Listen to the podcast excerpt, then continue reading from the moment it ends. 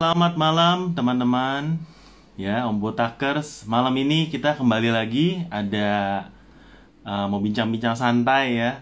Uh, tapi tentunya sambil ngobrol kita mau belajar sesuatu. Nah malam ini kita mau gali-gali ilmunya dari uh, tamu kita malam hari ini ya. Tamu kita siapa? Tamu kita adalah Andreas Xiao yang sudah datang. Dia sore Intinya seru banget malam ini ya. Nyesel banget kalau kalian nggak ikut ya. Nah, tapi sebelumnya yang belum follow Andreas Xiao boleh follow atau yang belum follow saya follow. Halo, selamat malam. Selamat malam. Ya. Oke, Selamat malam. aman. Suara aman ya, tapi Siap, untuk siap. memastikan mari kita cek dan recheck ke teman-teman yang yang Iya. baru. Ih, ini tampilannya baru ya. Keren loh. Tampilan Ih. apa itu? Kayaknya agak bold gitu di bawah. Oh. Iya. Halo teman-teman, Em, suara aman ya? Wih, halo Surabaya. Nah, ini ini dari Halo. Surabaya nih. Iya. Surabaya juga saya, Om. Ya? Saya Surabaya juga ini kebetulan. Iya, Surabaya juga ya. Saya dari Tangerang. Ah, Om dari mana? Oh, Tangerang. Siap, siap, siap. Ya, aman ya, aman ya. Wih, udah langsung 66 Om yang nonton. Mantap nih. Waduh. Ini 69. fansnya Om Botak banyak banget. Ah, fansnya ini Mas ini. Apa? Aduh. Ini ini hari ini kita bakal bahas apa nih Om? Ya, kayaknya topiknya cukup menarik hari ini ya. Eh, sudah banyak yang protes tadi waktu kita baru Oh, gitu. post padahal post baru baru banget tadi sore. gimana protes gimana tuh?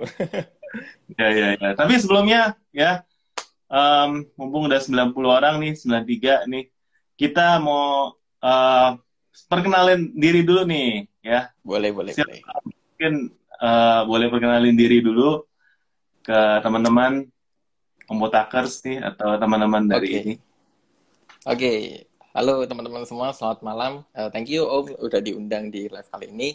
Eh, nama saya Andreas gitu ya. Jadi kesibukan saya, saya community manager di nikojulius.com, lalu juga sebagai content creator yang ngembangin personal branding di media sosial dan juga jalan agency ya, agency paid advertising Facebook dan Instagram Ads. Seperti itu. Wow, keren ya. Berarti ini tadi tadi kerjanya banyak banget ya, community manager di di, di Niko, terus eh, pegang agency juga, Iya. Agensinya Niko juga sama sama ini content creator sih ngembangin personal branding di media sosial di Instagram, TikTok gitu. keren, keren, keren, keren, keren, ya. Berarti selama ini udah banyak handle banyak sebagai agensi ya pastinya udah Hmm, banyak hmm. handle banyak brand yang memang eh, sesuai dengan topik kita nggak ngiklan tapi bisa omset 100 juta per bulan. Ah, ah, ah. Kalau itu sih bukan dari bukan proyeknya klien sih, itu sebenarnya dulu ceritanya itu aku kerja sama orang gitu. Jadi eh, Oh, ini tunggu, udah tunggu, tunggu. Nah, Kita gimana, gimana? jangan jangan jangan masuk ke sana dulu. Oke, sana siap, dulu. siap, siap. Siap. Jangan, jangan, jangan masuk ke sana dulu. Ya, tapi saya saya pengen pengen bahasnya sebenarnya kenapa apa topik ini eh, menarik minat ya mungkin sebenarnya isunya buat banyak orang ada yang bilang wow gila gede banget 100 juta per bulan ya buat yang nggak pernah. Ya kan nggak pernah berasanya ini gede banget. Tapi buat yang udah lama jualan apalagi omsetnya lebih berasa ah ah lo maksudnya ngomongin omset ngomongin dong profitnya gitu. Ah, benar, benar, benar. ya apalagi jualan di marketplace kan banyak potongannya harganya Bener. juga banding-bandingan ya kan omset segitu mah kecil ya istilahnya kan Benar, benar. ada yang bilang kecil ya jangan ngomongin itunya dong ngomongin apa profitnya Profitnya. dong Ah, Iya. benar, itu sih ya gimana tanggapan lo soal soal ini soalnya gue pakai Eh. pakai gue apa ya Ah, nggak apa-apa. Jadi kalau menurutku sih ya memang sih. Jadi kalau 100 juta mungkin bagi banyak orang, wah gila banget. Gimana caranya 100 juta gitu kan. Tapi ya ada beberapa orang yang udah merasa ya 100 juta paling profit berapa sih gitu. Jangan apalagi kalau misalkan nggak ngiklan gitu kan. Kebanyakan kan orang itu omsetnya 100 juta, tapi budget iklannya berapa? 120 juta kan. Sama aja bohong gitu kan. Nah, kalau misalnya kan nggak ngiklan gimana gitu profitnya. Jadi kalau profitnya sih tergantung eh, HPP kita sih cost-nya di mana gitu kan. Kalau kebetulan dulu yang aku handle itu 100 juta itu kurang lebih profitnya 15 sampai 20 persen. Itu udah bersih nih, udah dihitung iklan, hitung. Oh enggak, itu kan nggak pakai iklan. Oh nggak pakai iklan, oke. Okay. Udah Ah, bersih, udah paling- termasuk potongan segala macam, operasional gitu. Oh, kalau operasional sih aku kurang tahu sih Om, karena itu kan aku dulu kerja sama orang. Jadi yang Iya, tahu iya. dia. Berarti dia satu bulan, kalau 100 juta tanpa iklan, tapi profitnya 15 sampai 20 persen. Tapi mungkin mungkin belum dipotong sewa Benar. sewa tempat ya atau Eh, kalau tempat dia ada sendiri, cuman mungkin kayak hire karyawan gitu kan, terus bayar iya. supplier. Seperti itu sih. bayar supplier udah termasuk dong. Kan itu kan bersih harusnya. Mungkin nggak termasuk stok mati, nggak termasuk biaya Ah, iya packing, benar-benar. Nggak Benar-benar. termasuk internet, listrik, air, dan barang-barang mas stok mati istilahnya kalau mau dibilang ya. Ya jadi eh, itu ya guys ya. Jadi eh, boleh deh om, langsung kita menuju ke sana om, supaya Oke. teman-teman Oke, jadi ceritanya gini teman-teman. Eh, ini apa barangnya gitu ya? Kalau teman-teman tanya ini barangnya apa gitu ya? Jadi barangnya itu pecah belah teman-teman. Pecah belah itu ya piring gitu ya, piring, mangkok, payung, panci dan lain-lain gitu kan. Jadi ceritanya gini, tahun 2018 itu saya kerja sama orang gitu kan di perusahaan kitchenware itu. Terus selama satu tahun, nah ini perusahaannya perusahaannya itu perusahaan tradisional teman-teman, di mana nggak ada online-nya sama sekali gitu kan. Tapi udah cukup besar perusahaan itu. Eh, bukan bukan Kedaung gitu ya. Ya ini salah satu suppliernya bukan Kedaung, Wah, ketahuan ya. Kedaung nggak jual payung, Nah, panci gitu-gitu kan. Tapi Iya, itu iya. juga besar juga itu. besar. Ha-ha. Jadi 2018 kerja gitu kan sebagai accounting. Terus 2019 ownernya ini lihat potensi online itu gede banget gitu kan. Terus dia narik aku, dia ngajak, "Kamu lu mau nggak ini handle digital marketing? Aku bikinin perusahaan baru gitu kan. Jadi barangnya sama cuma di rebrand gitu kan. Oh oke, pada saat itu aku sama, sama sekali nggak ngerti digital marketing teman-teman. Jadi ngertinya itu cuman eh, posting-posting gitu doang. Tapi karena basic dulu aku sempat jualan, jadi aku sempat ikut multi level gitu om. Jadi kan ya, ya skill-skill prospek, skill selling gitu kan ada ya. Terus 2019 eh, ke 2020 itu eh, omsetnya dalam satu tahun itu tembus setengah M gitu kan, 500 juta dalam satu tahun. Dan di bulan eh, 11, bulan 11, 12 itu sa- sampai tembus 100 juta. Nah, di sana baru saya mikir, wah gila, ternyata online ini potensinya gede banget gitu kan. Nah, akhirnya singkat cerita saya memutuskan tulisan dan akhirnya bikin konten seperti ini gitu kan. Terus eh, mungkin teman-teman tanya gitu kan, itu caranya gimana bisa sampai 100 juta gitu kan. Jadi aku jelasin sedikit teman-teman tentang eh, framework jualan online gitu ya. Jadi jualan online ini kan simple teman-teman ya. Dari traffic, eh, offer sama sales gitu kan. Nah, kalau kita bicara tentang traffic, traffic itu artinya lalu lintas teman-teman atau pengunjung gitu kan. Di mana di offline itu kan beda sama online kan. Kalau di offline kita tinggal buka stand, buka toko, tunggu orang datang. Sementara di online kita nggak bisa tunggu orang datang gitu kan. Kita harus narik mereka. Nah, salah satu cara yang dipakai orang itu iklan gitu kan. Tapi di kasus ini saya nggak pakai iklan sama sekali. Terus apa yang saya lakukan untuk mencari traffic gitu kan? Ada eh, beberapa hal yang saya lakukan teman-teman yang teman-teman bisa pakai gitu ya. Yang pertama saya pakai yang namanya OLX teman-teman. Nah, mungkin teman-teman eh, sudah terlupakan gitu ya dengan OLX ya. Tapi saya kurang tahu sih zaman sekarang itu masih efektif atau enggak. Di tahun 2019 2020 itu saya pakai teman-teman dan itu efektif banget ya. Jadi kayak ada supplier besar gitu ya. Dari Papua, terus dari luar pulau, itu tiba-tiba bisa kontak saya, Om. Dan saya nggak ngerti gitu, mereka kok bisa kontak saya gitu kan. Terus saya tanya, tahu nomor kita dari mana ya? Oh, saya tahu dari OLX gitu kan. Jadi kayak, wah ternyata OLX ini mungkin sering disepelekan, tapi efeknya sampai segitunya gitu kan. Itu yang pertama dari OLX. Sama. Terus yang kedua, saya eh, mungkin agak ini ya, agak terkesan kayak tricky gitu ya teman-teman ya. Jadi saya pakai Facebook ya, di mana Facebook itu saya agak sedikit nyampah gitu ya teman-teman ya. Jadi saya itu gabung grup-grup Facebook ya, grup entah itu jual beli apa, jual beli Surabaya lah, lalu pasar turi Surabaya lah, atau komunitas pengusaha Surabaya lah. Nah terus saya sana di sana itu saya spam jualan gitu. ya gimana lagi kan gratisan kan nggak ada cara lain kan. Ya udah saya spam jualan gitu kan. Tapi dari sana pun juga ya bisa ada yang nyantol gitu, ada yang WA ada yang WA WA masuk gitu kan. Itu di apa grup Facebook. Lalu teman-teman juga bisa pakai fitur Facebook Marketplace. Nah, Facebook Marketplace itu juga lumayan teman-teman. Itu bisa menjangkau orang-orang di sekitar. Kalau itu di Facebook ya. Lalu saya juga pakai Marketplace, tapi di Marketplace sih saya nggak terlalu nggak terlalu besar banget sih. Jadi marketplace saya pakai tiga ya teman-teman ya. Ya Tokopedia, si Orange, si Tutup Lapak gitu kan. Ya, itu saya pakai. Cuman uh, di di nggak boleh sebut brand tau Om. ya lu nggak sebut brand tapi bilang Tutup Lapak ya. Kasihan banget ya lain biar toko Orange, toko hijau ya. Biar beda, biar beda. Yeah, yeah. Oke. Okay.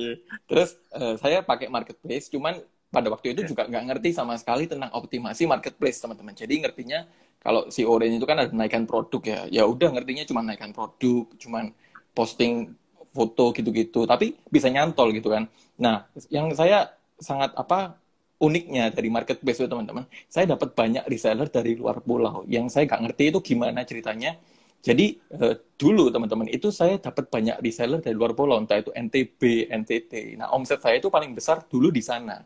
Jadi tiba-tiba itu mereka kontak saya, terus mereka tanya, bisa ini nggak kirim grosiran nggak? Nah mungkin pada saat itu itu banyak uh, pemain marketplace, tapi mereka nggak melayani grosiran. Nah kebetulan kita ini cukup kuat, jadi kita bisa melayani grosiran.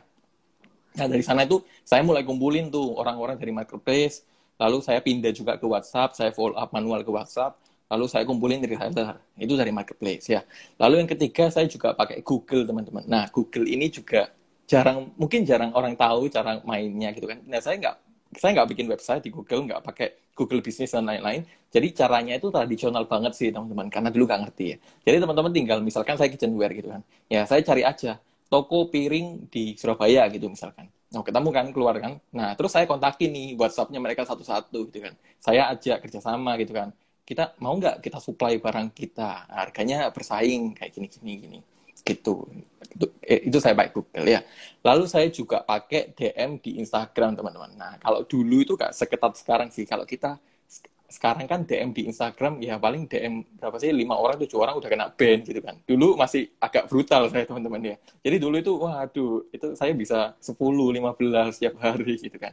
Nah itu caranya gimana jadi caranya saya ambil market-market souvenir teman-teman nah, karena kebetulan saya juga supply kayak gelas gelas-gelas bening gitu ya buat souvenir itu ada. Nah saya cari aja di Instagram gitu kan souvenir Solo misalkan. Nah itu nanti kan keluar banyak tuh apa kira-kira akun yang relevan. Ya udah saya kontak satu-satu. Mau nggak kita supply barang kita, barang apa souvenirnya supply dari kita. Nah, nanti harganya kita bersaing. Nah walaupun dari Instagram sih nggak terlalu banyak ya yang nyantol ya, tapi juga ada juga yang nyantol gitu kan. Nah terus dari sana saya mulai kumpulin tuh reseller. Jadi kalau kita balik ke awal gitu kan framework jualan online gitu kan traffic over sales gitu kan. Nah trafficnya saya dari mana? Traffic saya dari itu. Dengan kondisi kita tanpa iklan. Nah jadi trafficnya itu ya traffic traffic gratisan seperti itu gitu kan. Lalu kalau ngomongin over salah satu kelebihannya yang saya lihat over saya itu ya pelayanan kita cepat gitu kan. Kebetulan yang handle itu pasti itu aku gitu ya. Jadi CS-nya aku juga yang dulu nggak ada tim sama, sama, sama sekali om. Karena ya nggak ada nggak mau apa ya ownernya nggak bisa kasih banyak ini kan tim kan. Karena ya perusahaan baru gitu kan. Jadi mulai dari nol. Jadi ya mostly yang banyak handle aku gitu kan. Jadi over saya pada saat itu kelebihan saya adalah yang pertama ya pelayanannya lama gitu kan. Lalu servisnya cepat lalu kita juga bisa melayani grosir di mana di kondisi pada saat itu itu banyak kitchenware itu nggak bisa melayani grosir gitu kan jadi kita bisa gitu kan lalu uh, kalau ngomongin sales gitu kan jadi bagaimana kita itu dari leads ya dari orang yang tanya-tanya ini bisa kita rubah jadi convert jadi pembeli. Nah itu juga kita ngomongin tentang skill closing sih. Jadi ceritanya gimana bisa sampai 100 juta itu simpelnya gitu. Jadi dari traffic gratisan ya kita punya offer yang menarik lalu kita bisa mengubah calon pembeli ini menjadi pembeli. Seperti itu sih. Wow, daging banget ya. Ntar gue mesti cerna dulu, karena daging baru makan. Mantep nih ya. Nah teman-teman kalau yang yang mau nanya boleh ya silakan ya kita malam ini santai aja kok ngobrol-ngobrol aja. Teman-teman boleh curhat ya teman-teman boleh tanya ya ini mumpung ada pakarnya nih ya. Uh, uh, Om Andreas ini adalah pakar traffic gratisan kalau boleh serius. ya.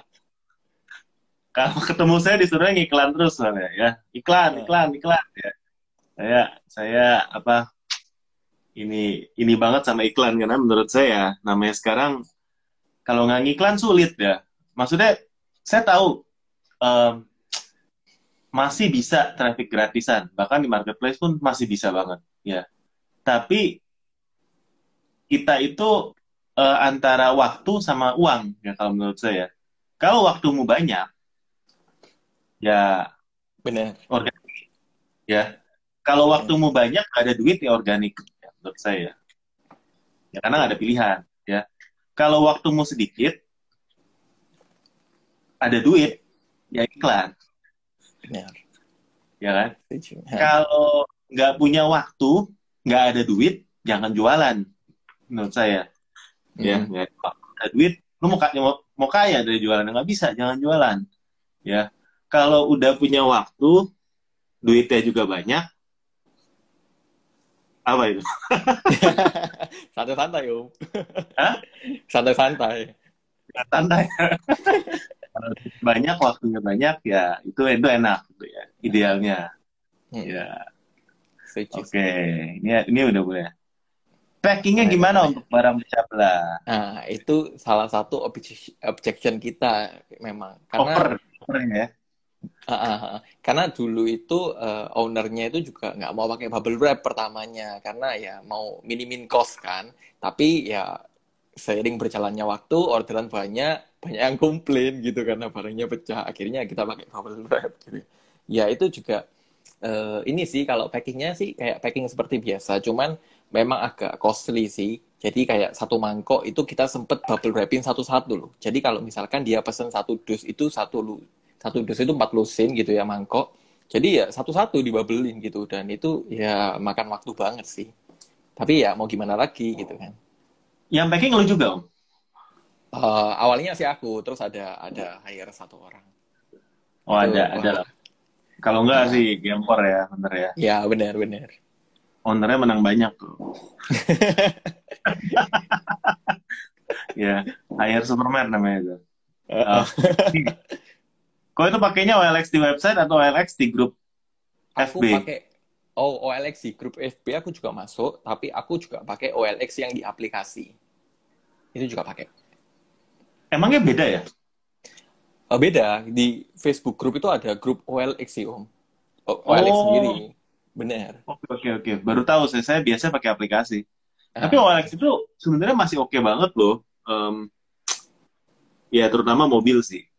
Hmm, benar. Kalau jual beli mobil sih oke oke banget lah OLX ya. Tapi Ah. kalau yang lain saya nggak tahu ya. Untuk ini sebenarnya banyak banget nih yang nanya nih ya. Saya Siap-siap. eh, sekarang timnya ada berapa orang kok pembagian role-nya jadi apa aja? Oh, ini kok nanya ke sini ya. Gimana Om? Oke. Bisa dijawab? Oke. Jadi itu aku kan udah resign ya teman-teman ya. Tapi aku jelasin role-nya gimana. Jadi role-nya itu seperti ini. Dulu itu yang handle CS aku, yang handle eh, apa? ka- Kayak kita mau order di bagian marketing itu juga aku. Lalu eh, untuk packing sih ada sendiri ya. Jadi untuk packing ada sendiri, tim sendiri. Lalu untuk pengiriman ada sendiri. Gitu sih. Sama untuk bagian kayak eh, apa stok opnam itu juga ada sendiri. Tapi kalau yang aku handle sih itu sih CS sama order ke marketing. Sama ya yang bagian service ke kons- konsumen langsung aku gitu. Jadi yang bagian closing juga aku. Itu harga rata-rata pecah belahnya berapa? Harga rata-rata ada ecer, ada grosir sih. Kalau ecer memang dimahalin. Jadi kalau ecer itu ya paling murah sih 15.000 sih Om. Eh, 8.000 untuk satu biji piring gitu ya. Sampai ya ada juga yang mahal ada yang ratusan ribu karena jual panci premium juga. Berarti kalau untuk mencapai 100 juta per bulan, anggaplah kita ada 25 hari Hmm. eh, kerja ya. Berarti Hmm. sekitar salesnya minimal sehari 4 juta. Kalau 4 juta itu rata-rata produknya 10 ribu lah ya. Tadi kan ada yang 8 ribu, ada yang berapa belas. Sekitar 400 piring lah sehari ya. 400 piece. Ya. Jadi Cuman kalau di breakdown gitu. Ha, cuman aku nggak main di ini sih retailnya sih, Om. Kebanyakan itu main di grosirnya. Jadi sekali Grosir. gepuk itu, ha, sekali gepuk itu bisa 10, 20. Jadi kencengnya itu dari sana sebenarnya. Sama main di Oh. Iya, iya, iya. Berarti kalau sekali gebuk 20 aja, 240 tinggal sisa nyari 160 lagi ya dua tiga transaksi kelar itu Mm-mm. ya kan ya Gitu. Wih mantep berarti ya harus harus ini sih ya berarti tadi teman-teman soalnya ada yang komen jualan elektronik kali katanya kalau jualan elektronik kan mungkin lebih cepat lagi gitu Ah, benar. Benar. Mahal juga. Se- sebulan tapi ya profitnya kan nggak nggak bisa gitu kalau elektronik ya misalnya jualan handphone ya 2 juta 3 juta barangnya profitnya cuma 50 ribu ya sedih kalau kayak gitu mah Mm-mm. ya oke ini ada yang nanya lagi nih Oke. kalau untuk di awal main FB Ads baiknya mulai dari mana oh ini udah nanya FB Ads nih Eh, FBS apa sih itu? FBS mulai dari mana? Bentar, aku untuk mulai FBS eh, itu taktis banget sih. Coba mulai belajar iklan lewat bisnis.facebook.com gitu. ah oke Oke. lagi oke ya saya skip skip aja ya ah, ah. Om aman nggak spam link toko hijau di tempat lain boleh nggak? Contohnya spam link di Facebook gitu katanya. Spam link. Aku nggak pernah spam link ke marketplace sih. Jadi strategiku dulu itu teman-teman aku arahin selalu ke WhatsApp. Ya, karena kita tahu sendiri kan toko hijau datanya bukan punya kita gitu. Lalu susah follow up-nya. Jadi aku selalu mainnya arahin ke WhatsApp. Seperti itu. Alainnya puas WhatsApp ya. Ah, ah. Nice, nice. Um, ini ada nanya nih Om dari Kak Maniar. Kak saya belum pernah jualan online. Kalau mau jualan kita mulai dari mana ya sebaiknya? Dari akun sosmed apa ya yang paling baik? Dan akun sosmed apa yang paling baik? Oke, kalau misalkan belum pernah jualan online, itu mulai aja coba jualan di lingkungan sekitar kita. Kira-kira mereka itu butuh produk apa gitu yang kita bisa supply. Tapi kalau misalnya kan eh, orangnya tertutup gitu atau lingkungannya sedikit gitu ya, kita mulai aja dari jualan online. Nah, kalau mulai dari akun sosmed mana, itu sebenarnya cara mainnya beda-beda sih yang aku lihat gitu kan. Kayak di TikTok, itu kan TikTok itu kan kita banyak tuh penjual online yang main di TikTok. Cuman TikTok itu berbeda sama IG kalau yang aku lihat ya, karena aku juga main di TikTok, di TikTok itu meskipun followers kita 20 gitu misalkan, itu nggak memungkinkan kalau konten kita itu bisa menjangkau kayak puluhan ribu sama ratusan ribu, karena aku juga ngalamin gitu kan. Sementara di IG itu agak berbeda. Jadi meskipun ya kalau IG sih berbanding lurus sama followers gitu kan. Tapi kalau misalkan followersku 100 ribu gitu kan. Sementara akun jualan, di mana akun jualan itu ya kita tahu sendiri rendah interaksi kan. Otomatis ya paling kita hanya bisa menjangkau berapa orang gitu kan, berapa ribu orang saja. Jadi cara mainnya beda sih tergantung. Tapi kalau saranku itu tergantung kembali ke produknya juga. Kalau di Facebook yang aku perhatikan teman-teman itu kebanyakan marketnya senior gitu ya. Jadi 30 ke atas gitu ya. Sementara di Instagram, di TikTok itu kebanyakan milenial sih. Jadi sesuaikan sama produknya. Hmm, hmm, hmm. Instagram sama TikTok ada yang ada perbedaan nggak? Atau TikTok lebih muda gitu? Jadi sebenarnya Ah. kalau mau middle up ke mana? Kalau dari datanya sih kebanyakan sekarang juga profesional ya ada di TikTok sih. Walaupun persepsi orang sih kebanyakan ya nggak semua ini kan berbeda sama IG kan. Cuman di TikTok ini aku belum coba jualan sih Om. Jadi udah ada followers tapi belum aku monetize. Jadi belum bisa lihat konversinya itu nanti bakalan kayak gimana. Oke, oke. Hmm. Ah. Wih. Ini ada berapa yang nanya, tapi Om boleh pilih nih Om, silakan. Oke. Eh, mana sih? Aku mulai dari atas dulu. Hmm, hmm, hmm. Produknya apa? Produknya kitchenware, teman-teman. Oke. Eh, eh, eh, eh. Paling banyak closing dari mana? Eh, paling banyak sih, paling banyak itu dari marketplace, teman-teman. Jadi pada saat itu itu yang uniknya itu ya. Jadi banyak kayak orang-orang luar pulau itu tiba-tiba kontak saya dari marketplace. Saya juga nggak ngerti itu gimana. Jadi mungkin mereka ya juga butuh supplier gitu kan. Mereka tiba-tiba kayak kontak aku dari NTB, NTT, Kupang itu banyak banget gitu Om. Jadi dia bilang gitu kan, Kak, saya dari NTB gitu kan lagi cari supplier. Kira-kira bisa supply nggak? Nah, ya udah saya layani dan omsetnya juga lumayan gitu orang-orang luar pulau yang saya juga gak nyangka gitu. Jadi sekali order itu bisa eh, 4 juta, 5 juta sekali order gitu kan. Dan itu ya dua bulan sekali, satu bulan sekali itu mereka order. Gitu. Ini tapi posisinya di Surabaya kan ya tokonya. Ah, ah, Surabaya. Apakah geografis kota itu pengaruh? Ya, misalnya orang NTT eh, dan sebagainya itu kan timur ya. Nah, Kalau cari barang tuh ke Surabaya dibandingin ke Jakarta. nah kalau itu sih jujur aku kurang tahu sih Om karena aku nggak tanya langsung gitu kan. Aku nggak ngerti juga kalau mereka mikirnya kayak gimana gitu. Tapi yang aku tanya itu mereka juga biasanya itu supply-nya dari Jawa Timur gitu kan. Jadi mereka juga kebanyakan supply-nya dari Jawa Timur sih. Kalau dari Jawa Barat sih kayaknya jarang deh. Yang Hmm. di saat- di apa pengalamanku gitu sih. Berarti ya posisi itu penting ya guys ya. Berarti kalau teman-teman tokonya masih di Jakarta atau Jawa Barat, ya kalau buka cabang di Jawa Timur boleh. Karena reseller-reseller dari timur itu nanti ngajunya ke ke kota-kota yang ada di timur juga, Surabaya dan sekitar. Mm-mm. Ya. Gitu. Nah ini ada yang menarik nih. Apa sih gimana? yang diperlukan untuk jadi 100 juta pertama? Dari omset Per bulan. nol, oke. Ya. Eh, aku kasih fotonya aja teman-teman. Wih, fotonya. Biar ada buktinya gitu. Oke, jadi ini teman-teman. Eh, ini dua, ini kelihatan nggak sih? Kelihatan ya? Nggak Kelihatan. nama, nggak kelihatan nama brandnya ya. Bahaya ya kalau kelihatan nama brand.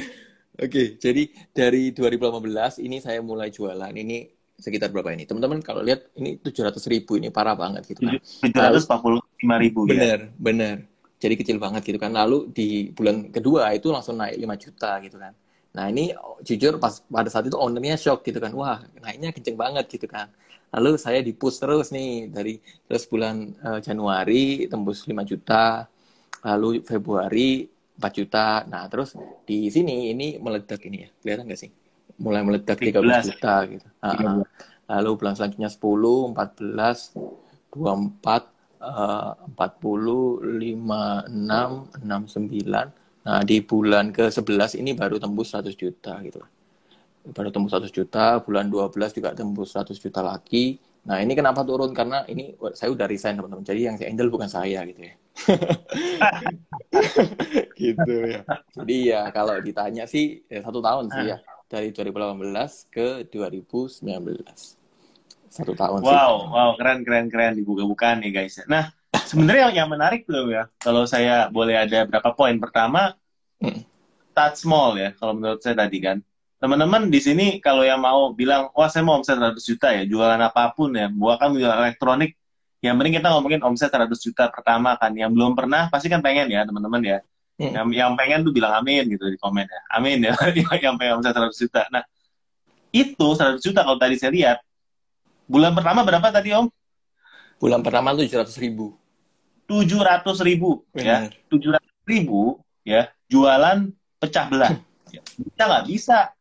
Ya, tapi ini gue kalau sebagai ownernya ya, gue hire dia si sorry Om ya. Benar ya. Tapi gue ownernya gue gue hire si Andreas. Yes, ya. Bukan dari accounting ya, pindah ke ini divisi baru ya. Terus dia bilang, oh ya udah siap ya. Omset pertama cuma 700. Itu gaji dia aja nggak nutup. bener, bener. Bener. Gaji nggak nutup bro. Ya kan? ya kan? Kalau owner yang nggak sabar, udah balikin meja tuh. Ya kan? Balikin meja tuh. Apaan sih lu? Ya.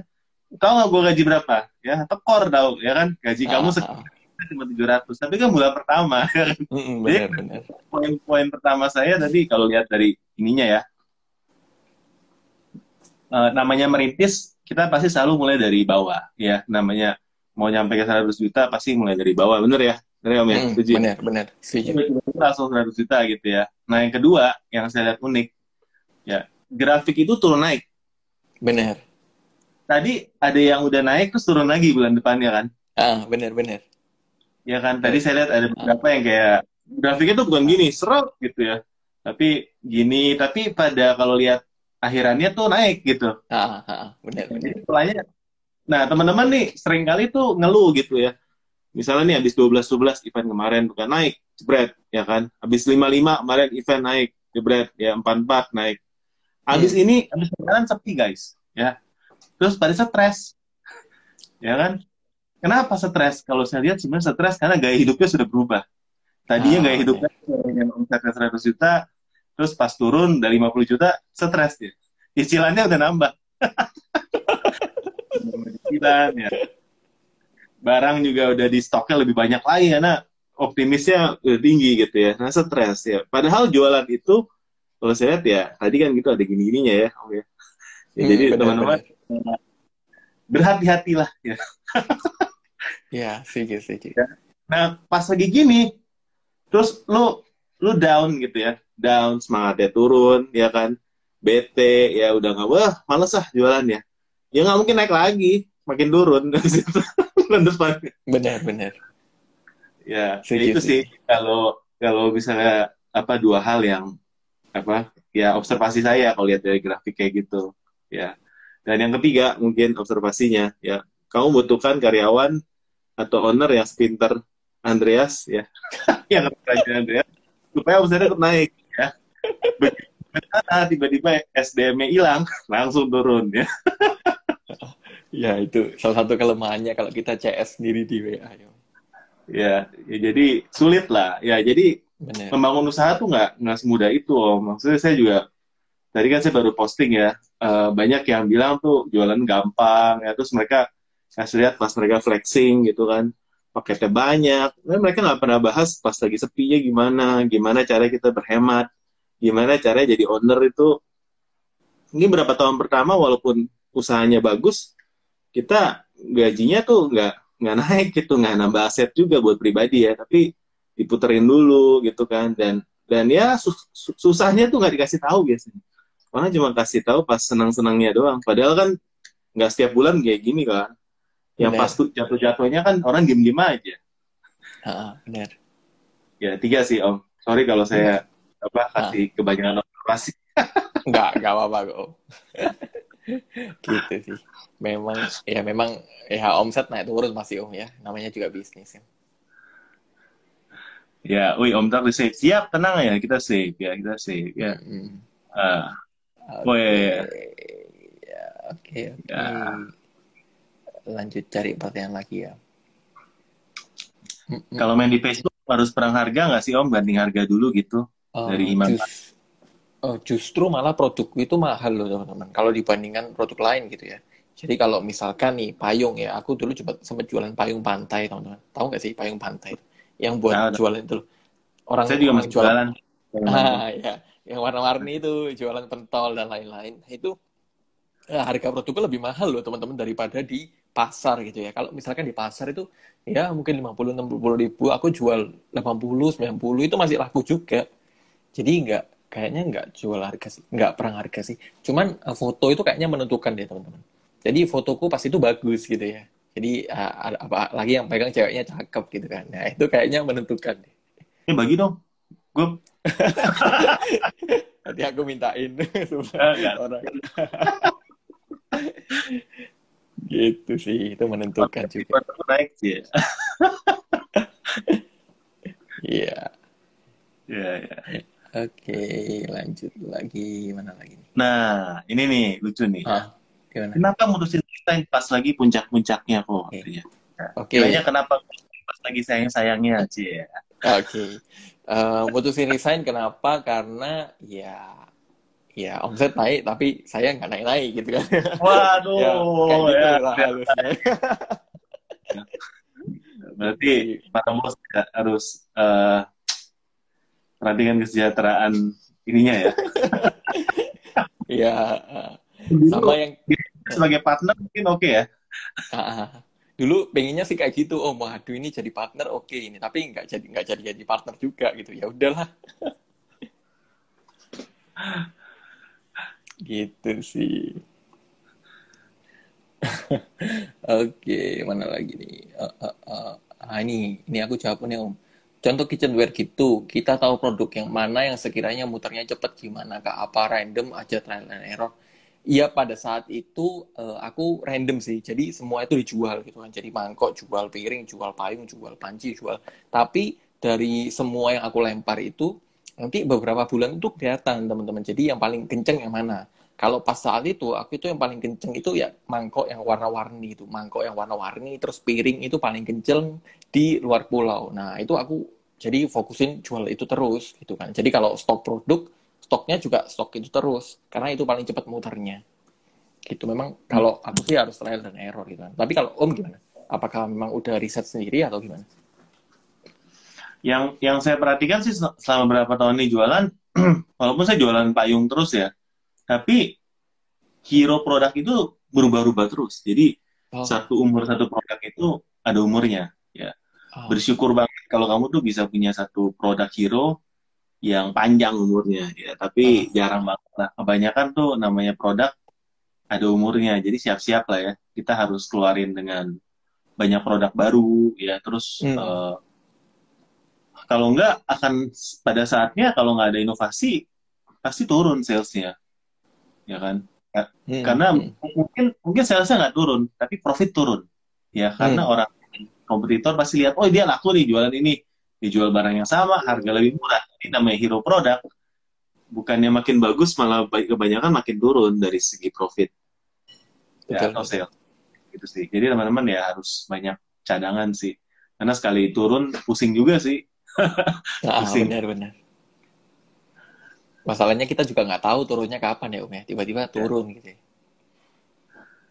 ya next nih om ya gimana om oke okay. gimana nih Uh, cari pertanyaan lagi ya, Om. Sebentar.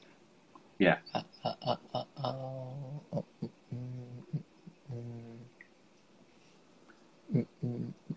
Sebentar. Pakai jasa kirim. Apa? Nah, jasa kirim ini jujur saya sangat kesulitan. Teman-teman. Kenapa? Karena Tiki, JNE itu nggak mau terima pecah belah loh. Bahkan JNT itu ada yang mau terima, ada yang nggak mau terima. Jadi pada saat itu saya sangat-sangat kesulitan banget tapi ya kalau retailnya itu ya ada beberapa yang mau terima tapi nggak mau tanggung resiko seperti kayak Wahana gitu ya. Ini sebut brand nggak apa-apa ya? Nggak apa-apa. Oke, Wahana gitu ya. Lalu kalau grosir, grosir itu aku pakai uh, Dakota. Dakota itu coba pakai, tapi nggak semua bisa Dakota gitu kan. Jadi ada beberapa uh, langganan grosir. Nah enaknya kalau misalkan kita udah punya apa orang atau calon pembeli itu yang mereka beli grosir mereka udah punya langganan supplier itu enak. Jadi kita tinggal lempar ke sana gitu kan. Tapi kalau yang belum ada, nah itu kita harus cari sendiri. Nah, carinya itu gimana? Ya carinya ya kita cari di Google gitu kan. Kalau dulu sih aku pakai Dakota eh, sama apa lagi ya? Ya, ya itulah ada satu lagi cuman agak lupa gitu kan. Dan ya ongkirnya variasi sih. Tinggal nanti Indah, kita hitungin. Indah Cobra. Indah Cargo Cobra. Oh ya, benar. Aku juga pakai Indah Cargo. Iya. Mm-mm. Cuman ya. Jadi pecah belah itu uh, menarik ya, dan ini juga sebenarnya satu poin yang saya rasa teman-teman harus paham ya. Uh, ekspedisi itu mayoritas, uh, kalaupun kita asuransi, mereka mau ganti kalau barangnya hilang, ya. Ah, iya. Kalau barangnya patah atau rusak, itu jarang sekali yang mau ganti, guys, ya. Jadi uh, saya juga pernah kirim aku kan punya ekspedisi juga kan ya saya, kita ada customer kirim uh, spare part. Ya spare part uh, mesin. Ya berat barangnya berat ya. Dari dari besi pula nyampe ke tujuan patah. Ada as ada bagiannya patah padahal besi itu. Ya hmm. ya kan juga karena dia ngambil asuransi nggak bisa diganti. Tapi ya yang kedua selalu ada cara buat nego. Ya jadi kita nego akhirnya. Ya tetap ada ganti bagian. Ya biasa sesuai dengan ongkir lah. 10 kali ongkir uh, ketentuannya biasanya ya itu masih bisa kembali. Tapi biasanya kalau rusak pecah nggak diganti ya. Bahkan 10 kali ongkir juga nggak diganti. Benar nggak diganti. Iya, ya, karena sudah sih. biasanya tuh ngomong di awal dia om oh ini barangnya apa? Pecah belah. Ya udah tapi kita nggak mau ganti ya. Kadang-kadang ada yang nolak-nolak gitu om. Terus kita nego-nego ayolah tolonglah nggak apa-apa deh kalau pecah nggak usah ganti gitu. Ya udah ya udah gitu. Ya gitulah keresahan kalau kita pecah belah. Ya, jadi itu itu yang harus dihitung ya dari awalnya apa resiko kerusakan. Benar. Margin jangan tipis-tipis. Benar, benar setuju. Nah ini ada yang menarik nih tadinya. Uh -uh. Uh, uh, demografi customer yang paling ribet di mana kalau dibandingin OLX, Facebook, Instagram, sama Marketplace? Demografi customer yang paling ribet Um, aku nggak pernah dapat customer yang paling ribet sih kebetulan ya. Karena gini, ada juga kirim ke Kalimantan, kirim ke Papua, itu enaknya mereka udah punya kayak langganan ini apa langganan ekspedisi gitu. Jadi ya nggak ada yang ribet gitu ya. Kebetulan enaknya gitu. Cuman yang ribetnya itu ketika kita dapat customer yang grosir yang lumayan banyak tapi nggak ada ekspedisinya. Jadi kita yang cariin. Nah itu kadang-kadang yang ya kita harus cariin harus hitungin ongkir wah itu agak ribet sih harus nego-nego gitu kan. Itu sih yang paling ribet itu kalau gitu.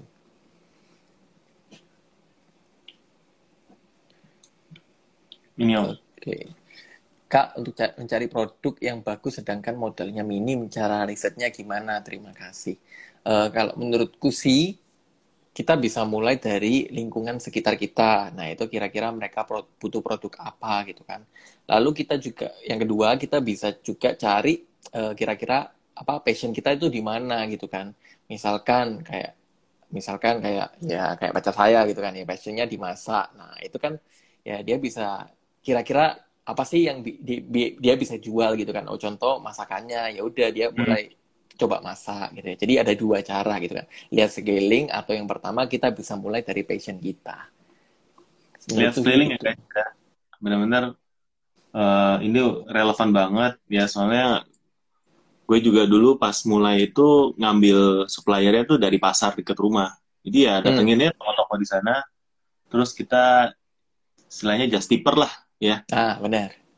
Istilahnya just just tipper lah. Kalau ada mall ya just tip aja maksudnya mau just tip barang apa aja terus uh, toko-toko yang memang tradisional yang kita just tipin carilah pasti ada ya. Yang yang nggak ada kadang cuma niatnya doang buat jualan. Setuju setuju. Itu lebih ya. benar. Oke. Okay.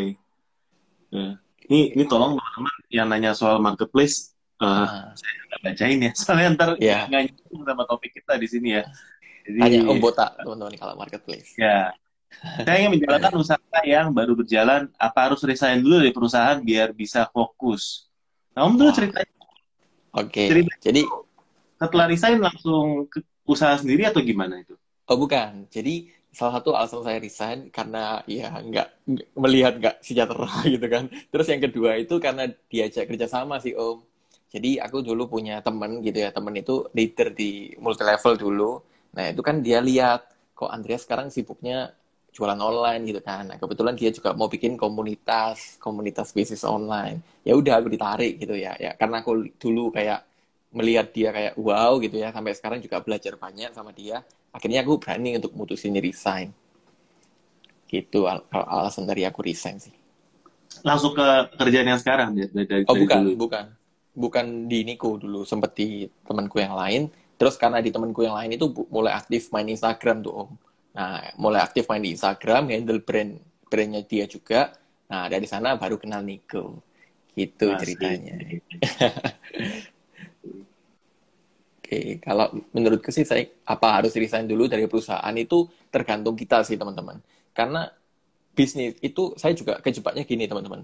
Dulu saya sempat sebelum saya apa gabung multi level itu saya sempat langsung resign gitu ya. Ya udah pokoknya resign aja bisnis gitu kan. Tapi ketika kita bisnis waduh nggak ada omset nggak ada profit nggak bisa ngapa-ngapain gitu kan. Jadi itu yang teman-teman harus uh, pikirkan ulang gitu ya. Kalau misalkan kira-kira teman-teman resign gitu ya terus tanggungan teman-teman ini apakah bisa teman-teman cukupi dari bisnis yang belum tentu udah jalan gitu kan. Jadi ya dipertimbangkan matang-matang aja jangan asal resign gitu ya. Ya. Kalau menurutku sih gitu terutama uh, kalau dari pengalaman saya terutama ngitung cicilan.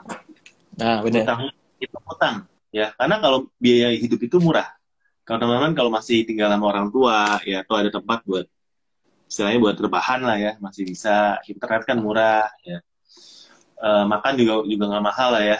Uh, apalagi kalau masih muda ya. Seadanya nggak ada tanggungan anak istri. Nah utang itu loh cicilan uh, pay letter pay letter itu yang dihitung ya. Berapa hmm. bulan kalian bisa survive, survive ya. nah, benar. Tanpa income sama sekali ya itu dihitung dari nilai ininya. Oh kalau makan mah paling murah biasa bi biaya makannya.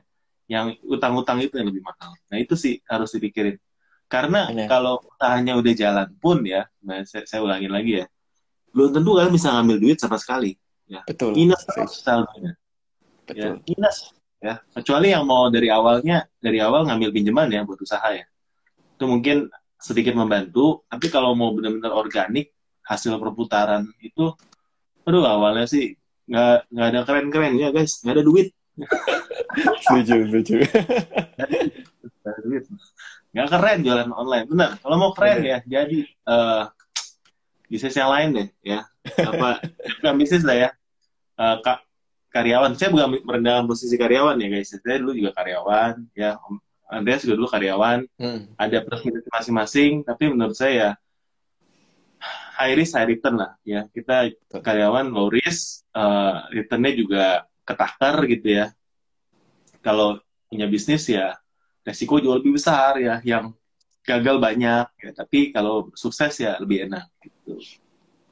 Jadi itu dari saya ya. Boleh percaya boleh enggak. ya itu jebakannya di sana teman-teman hati-hati ya Iya. Gitu. Oke, mana lagi nih? Ah, ah, ah. Ikut dong komunitasnya. Nggak ada itu komunitasnya udah tutup teman-teman. Saya udah nggak di sana. udah bikin ini brand baru kayaknya. Wah ini menarik nih Om. Ah, ah. Nah, Kalau saya punya brand kecil-kecilan clothing tema Indonesia, Satoe Noesa, boleh diajarin untuk bikin skema reseller. Kalau aku dulu itu resellernya simple banget sih teman-teman cara main resellerku ya. Jadi ya kalau reseller dikasih potongan produk aja, misalkan eh, produknya 50.000 gitu ya untuk retail gitu. Nah, kalau dia ambil banyak ya kita kasih potongan aja. Kalau dulu sih eh, potonganku sih paling tinggi ya. Seingatku 5 sampai 5 sampai 10 persenan deh. Untuk ya tergantung kuantiti sih, semakin banyak nanti aku juga bisa nego sama bosnya gitu. Ya ini ambil segini kira-kira masih bisa potong lagi nggak? Kalau ownernya ACC, nah aku baru potong. Tapi kalau ownernya nggak ACC, ya nggak kasih potong sih. Karena dulu kan nggak bisa leluasa ya, jadi semua kan tergantung ownernya juga. Gitu sih. Sam- ya itu aja sih kalau aku di reseller. Sama di reseller dulu sistemnya itu gini teman-teman. Ada point reward gitu ya. Kalau cara mainnya yang kita bikin dulu. Jadi kalau misalkan mereka omsetnya udah tembus eh, berapa ya dulu ya? 10 juta gitu misalkan. Nah, itu mereka dapat voucher di mana di vou- voucher itu nanti bisa ditukarkan untuk potongan pembelian selanjutnya. Kalau cara Hmm. mainnya dulu gitu. voucher ya. Ya, Mm-mm. istilahnya ekstra diskon lah ya intinya ya. Nah, ah, benar. Atau kasih piring cantik Om. Boleh juga. Tapi ya Boleh juga. ter- tergantung ininya bisnis kita juga. Oke, kenapa dulu resign? Kalau jadi pekerja di perusahaan yang awal-awal bukannya bisa dapat jabatan oke. Eh, kenapa resign? Karena ya seperti tadi udah aku jelasin ya. Menurutku sih, menurutku ya itu nggak sejahtera teman-teman gitu ya. Meskipun ya kelihatannya gitu, ya gitulah. Terus yang kedua karena dapat ini, dapat undangan gitu kan. Karena dulu itu ya saya respect gitu sama teman saya. Sampai sekarang sih respect gitu kan. Terus ya bisa belajar juga banyak sama dia. Sementara dulu di sana itu saya merasa hanya belajar gitu-gitu aja gitu Om. Terus lingkungannya itu nggak mendukung gitu kan. Terus ya akhirnya saya mutusin untuk resign. Seperti itu. Oke, siap. Ini temanya apa sih? Temanya bagaimana menghasilkan omset 100 juta bulan. Ya, tanpa iklan. Oke, Tanpa kita iklan. udah bahas ini question and answer. mm-mm. Oke. Oke, oke. Nah? Om ada kelas belajarnya nggak sih buat jago jualan online? Ah, aduh, promosi dikit ini. Ada kelasnya, aku lagi bikin kelas copywriting, teman-teman. Jadi, copywriting teman-teman untuk jualan, di mana nanti aku jualan cara apa jelasin cara jualan A sampai Z gitu ya dengan teman-teman itu bisa memaksimalkan copywriting dan banyak studi kasusnya. Nah, itu kelasnya sedang di-review, nanti teman-teman nantikan aja. Wih, Gitu. mantap. Mantap ya. Ditunggu ya guys. Jangan lupa follow apa in- Instagramnya uh, Om ini Xiao Andreas ya banyak insight-insightnya. Keren-keren lah. Ya, saya juga banyak belajar nih malam Wah, ini. terima kasih Om, sama-sama belajar. Oh, banyak yang minta COD ketemuan kalau di Facebook. Solusinya gimana biar mereka mau belanja online di toko kita? Kalau Nah. orang expect bayar ongkir, malah jadi nggak closing. Oke, kalau aku sih teman-teman, itu sebenarnya dulu itu COD itu di ownernya itu nggak boleh gitu kan. Kenapa nggak boleh? Karena dulu itu ya agak ini riskan ya teman-teman ya. Karena kan ini perusahaannya kayak rebranding gitu kan. Jadi takutnya kayak perusahaan lamanya itu ketahuan gitu kan. Tapi ya karena saya nego-nego akhirnya boleh COD tapi di agak tempat yang agak jauhan gitu ya. Jadi kalau COD ya saya tetap layani sih. Kenapa? Karena ya sayang gitu kan. Dulu kan ngejar omset banget gitu kan. Meskipun COD seratus ribu dua ratus ribu ya itu tetap saya layanin. Itu nggak apa-apa sih. Kalau kalau di aku ya ya tetap nggak apa-apa. Cuman nextnya itu minta mereka kirim aja. Kan mereka udah percaya kita tuh kebanyakan COD itu kan mereka nggak percaya sama kita. Ya udah kita COD pertama kali. Oke nih setuju. Terus next pembelian kita tawarin aja. Pakai ekspedisi gitu kan. Ya sama aja. Itu nggak diarahin ke marketplace aja om? Orangnya juga nggak mau kali ya COD bener bener kebanyakan itu COD itu yang itu om kayak beli payung payung pantai gitu kan ya. Yang jual pentol kan nggak mungkin nggak pakai marketplace gitu kan. Mereka ya ya ujar COD aja lihat barang beli gitu. Kebanyakan sih gitu COD-nya hmm ya ya ya, ya benar benar benar. Ya wah ini ya, ah. tuh, uh, uh, uh. apalagi nih? Om Andreas ada channel YouTube-nya nggak? Kata Freddy. ada, cuman belum aku isi. Ditunggu ya. ada ya? Ya, ada, kalau komen belum. Nanti kita di subscribe dulu sebelum diisi. siap, siap. Wah, ini menarik kok. Gimana caranya tetap semangat sebagai CEO, Chief Everything Officer? Waduh, gimana caranya tetap semangatnya? Karena dulu itu kerja sama orang sih teman-teman ya karena ya kita tahu kan kerja sama orang mau semangat gak semangat tetap harus kerja gitu ya tapi kalau di sekarang gitu ya kalau sekarang kan ya meskipun kerja sama Niko gitu tapi kan ya kayak personal apa proyekku sendiri kayak gini kan aku handle sendiri. Ya gimana caranya semangat? Kalau menurutku sih ya seperti kata banyak orang teman-teman kayak find your why gitu ya. Kenapa kamu memutuskan untuk semangat gitu kan dan kenapa harus semangat gitu kan. Dan kira-kira kalau nggak semangat ya apa sih resikonya yang bisa teman-teman dapatin? Kalau menurutku gitu jadi kuncinya find your why ya Simon hmm. Sinek nah benar ya teman-teman itu semua bukunya bagus ya kalau teman-teman belum pernah baca ya bisa didapatkan di toko buku Omotak Shop oh, ada ya? siap, siap, siap. Ya, ya Om gini-gini Om jual buku loh, bukan cuma payung oh, iya? doang guys. Oh, iya, iya. Nanti Kita ada saya shop toko buku sebenarnya. Oh, saya mampir nanti tokonya, Om. Oh, siap, siap. Iya. Yeah. Oke, kita paling ngambil satu pertanyaan lagi ya, bisa kita tutup ya. Boleh, boleh. Uh, ini ini panjang sih nih ya. Uh, uh. Gimana cara menyejahterakan karyawan kalau yang naikin gaji walaupun omset naik karena banyak pertimbangan apa harus ngasih bonus kalau iya bonus biasanya berapa Soalnya oh. kalau nggak sejahtera kan takut taraf apa sih? Soalnya masih kan merasa nggak sejahtera. Taraf karyawan masuk ke sejahtera itu gimana ya? Nah ini mengakhiri okay. ini ini jadi bahas soal karyawan karyawan sama ini nih maksudnya tapi nggak apa-apa. Kita okay. Ya. Oke. Okay. Nah mungkin uh, kalau pendapatku ya teman-teman, kalau aku ngambil dari sudut karyawannya ya, tapi mungkin Om Botak bisa ngambil dari sudut pengusahanya gitu ya. Kalau menurutku sih sejahtera pada saat itu ya sampai sekarang ya menurutku ya sejahtera sejahtera apa tingkat kesejahteraan itu berapa? Minimal income 8 digit kalau saya ya. Terus uh, apa caranya untuk menyejahtera kalau menurutku juga sejahtera itu di dalam perusahaan. Yang pertama minimal income 8 digit. Terus yang kedua minimal aku belajar sesuatu yang baru. Jadi pada saat itu jujur saya sama sekali nggak belajar sesuatu yang baru teman-teman.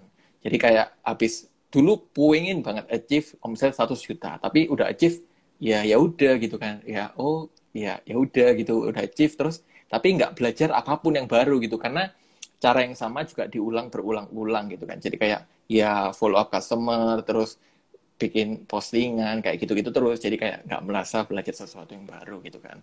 Ya itu menurutku yang kedua. Terus yang ketiga itu uh, lingkungannya teman-teman. Karena di saya itu nggak suka kayak lingkungan yang kayak ya suka nyinyir gitu ya suka gosip terus nggak ada sesuatu hal yang positif. Sementara pada saat itu ya kita tahu sendiri lingkungannya itu kebanyakan seperti itu. Jadi saya merasa kayak wah kayaknya nggak nyaman ini lama-lama di sini. Akhirnya saya mutusin untuk resign gitu. Gitu okay. sih.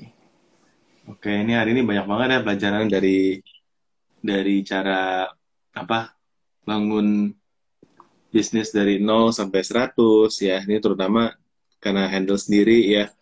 Banyak banget uh, dagingnya ya. Lalu juga ngomongin soal karyawan juga ya, ngomongin soal ini. Tapi uh, intinya ya saya lihat ya memang kita uh, banyak banget sih cara ya. Tadi kan kita bahas lagi ya untuk kesimpulannya banyak banget cara yang masih bisa teman-teman lakukan untuk berjualan tanpa iklan. Itu sih sebenarnya intinya itu ya. Jadi mau dari OLX mau tadi pakai ke Facebook ya marketplace. Mau tadi kita iklannya nge-spam di DM Instagram. Mau mungkin nge-spam di grup WhatsApp atau sekarang di tele ya kan yang lagi naik daun. Atau kita buat konten sendiri di TikTok, Instagram dan lain-lain ya. Atau mungkin buat channel YouTube buat jualan. Itu semua valid guys ya. Itu itu semua bisa. Ya tinggal kita sendiri yang uh, milih mana yang paling efektif buat kita ya. Kalau saya nggak ada waktunya tapi saya punya duit. Ya iklan aja guys. Beres. Iklan. Betul, ya iklan di mana yang paling efektif menurut saya di marketplace? Kenapa? Karena paling murah. Ya menurut hmm. saya. Di tempat lain lebih mahal. Kenapa jerninya lebih panjang dibanding di marketplace? Orang udah siap beli. Ya paling gitu sih. Uh, tapi kalau nggak ada nggak ada nggak ada budget iklan ya lakukan semua hal itu tadi ya organik organik yang penting kita terus berusaha evaluasi. Jangan pernah kendor semangatnya uh, pasti bisa ya teman-teman di sini untuk berjualan ya semangat ya itu kalau dari saya ya om ada satu kalimat buat nutup nih om udah mau habis oke okay. Oke, kalimat terakhir teman-teman, organik itu bagus. Eh, menurutku saya sangat bagus untuk teman-teman di awal yang mini modal. Cuman nggak akan bisa teman-teman scaling. Jadi teman-teman waktunya akan sangat-sangat habis dan nggak bisa mikir yang lain. Jadi organik boleh, tapi tetap harus belajar untuk iklan untuk bisa scaling lebih besar lagi. Gitu sih. Thank you. Uh, thank you, Om. Thank you banget. Udah thank you. bisa mampir di sini. Sukses ya, untuk semuanya. Jangan lupa follow ya apalagi follow uh, channel YouTube-nya yang belum ada konten tapi nanti ada konten oke okay, selamat malam oke okay, thank you thank you semuanya. thank you semuanya thank you